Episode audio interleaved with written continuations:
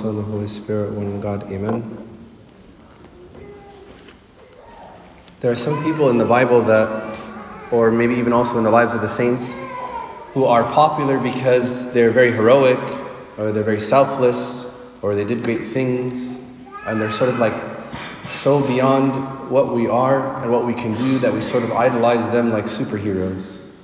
But then there are other people in the Bible or in the lives of the saints that are popular with us for actually the opposite reason that they are so like us that when we see them or read about them, we think, you know, this person's a lot like me.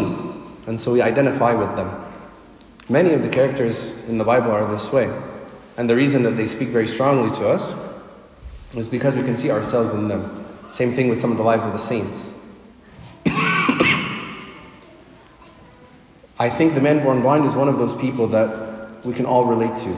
At first, you might think that maybe you don't have so much in common. Most of us are not born blind, after all. But if you look carefully at the lessons within the passage, you'll see how we're very much like him. For one thing, we are like him in weakness. The disciples asked our Lord Jesus Christ, whose sin caused this man to be born blind? And our Lord Jesus Christ said, It was neither this man nor his parents, but it was in order that the works of God could be displayed or glorified in him. So the disciples attributed the man's blindness, as was like the normal thing of the outlook of the religious people of the day, to sin. They just wanted to determine whose sin it was. And our Lord Jesus Christ said, neither. It was God's purpose so he could display his work. This man was born blind for the glory of God. Do you know, or do you recognize, or do you realize that there may be hardships and obstacles in our lives that are there so that God could be glorified in them in some way? We often think of someone who glorifies God as the person who has good things happen to them. So good things happen to them in their life, so they're happy, so they should glorify God. But that is actually the easier time to glorify God. We need to see that God has allowed or even ordained our weaknesses so that we could glorify Him by coming to Him. This sounds counterintuitive, but it's true. Just like if you look in the book of Acts, the, the jailer in Philippi, his circumstances were bad. He thought he was going to lose his life because the jail was opened and the prisoners were going to be released and he was going to be killed. But those circumstances put him in front of God and led him to ask the most important question that he could ask when he asked St. Paul. He said, What do I need to do to be saved? So his difficult circumstances were actually a blessing because they led to his salvation. And so it could be that way with us too. We could wrestle with physical difficulty, could wrestle with sickness, alcoholism, drug addiction, with sin that I'm unable to root out, some other problem in my life that I may see as a curse. But the truth is, if that problem puts you in a place where it causes you to lean on God, to look to Him even more, to love Him and experience Him in a new way, then it's better to have this problem in my life right now that leads me to unite with God than to have a problem free life right now that allows me to turn my back on God. God, in His plan, has allowed some of us to have problems that put us at our feet, at His feet in front of Him. I need to thank Him for this. We are like this man, we are like the man born blind in our weaknesses. But our weaknesses can lead to our Lord Jesus Christ and lead to salvation.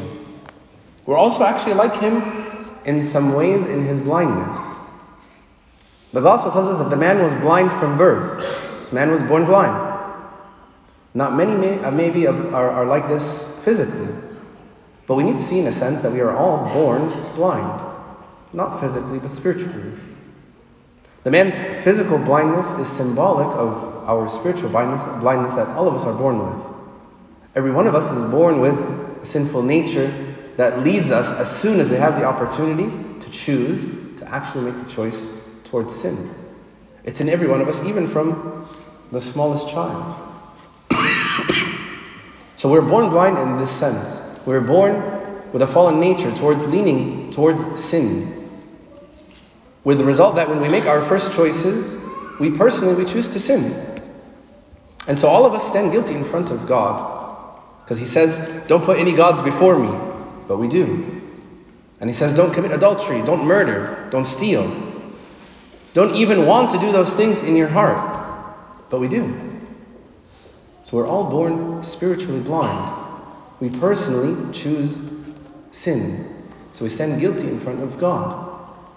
That's what St. Paul says in the book of Romans. All have sinned and fallen short of the glory of God. So then, my first step to spiritual sight is admit my sin. The Pharisees in this passage, in their pride, wouldn't do that. Our Lord Jesus Christ, He tells them, He says, If you were blind, you would have no sin. But since you say we see, your sin remains. The men were proud.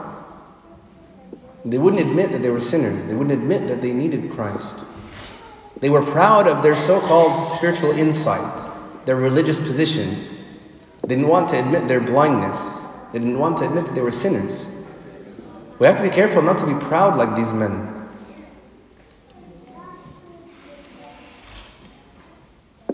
Pride is a great sin that will condemn many of us.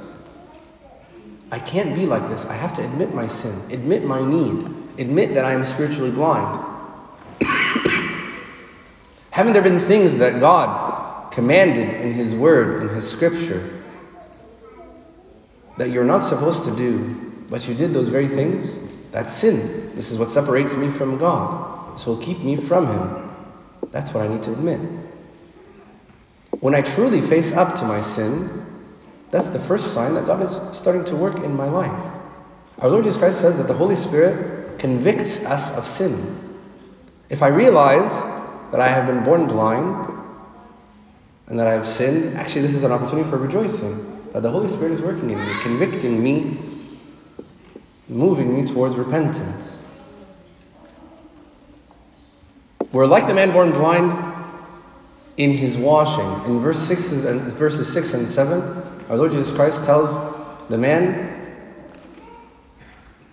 that he is supposed to wash in the pool of Siloam.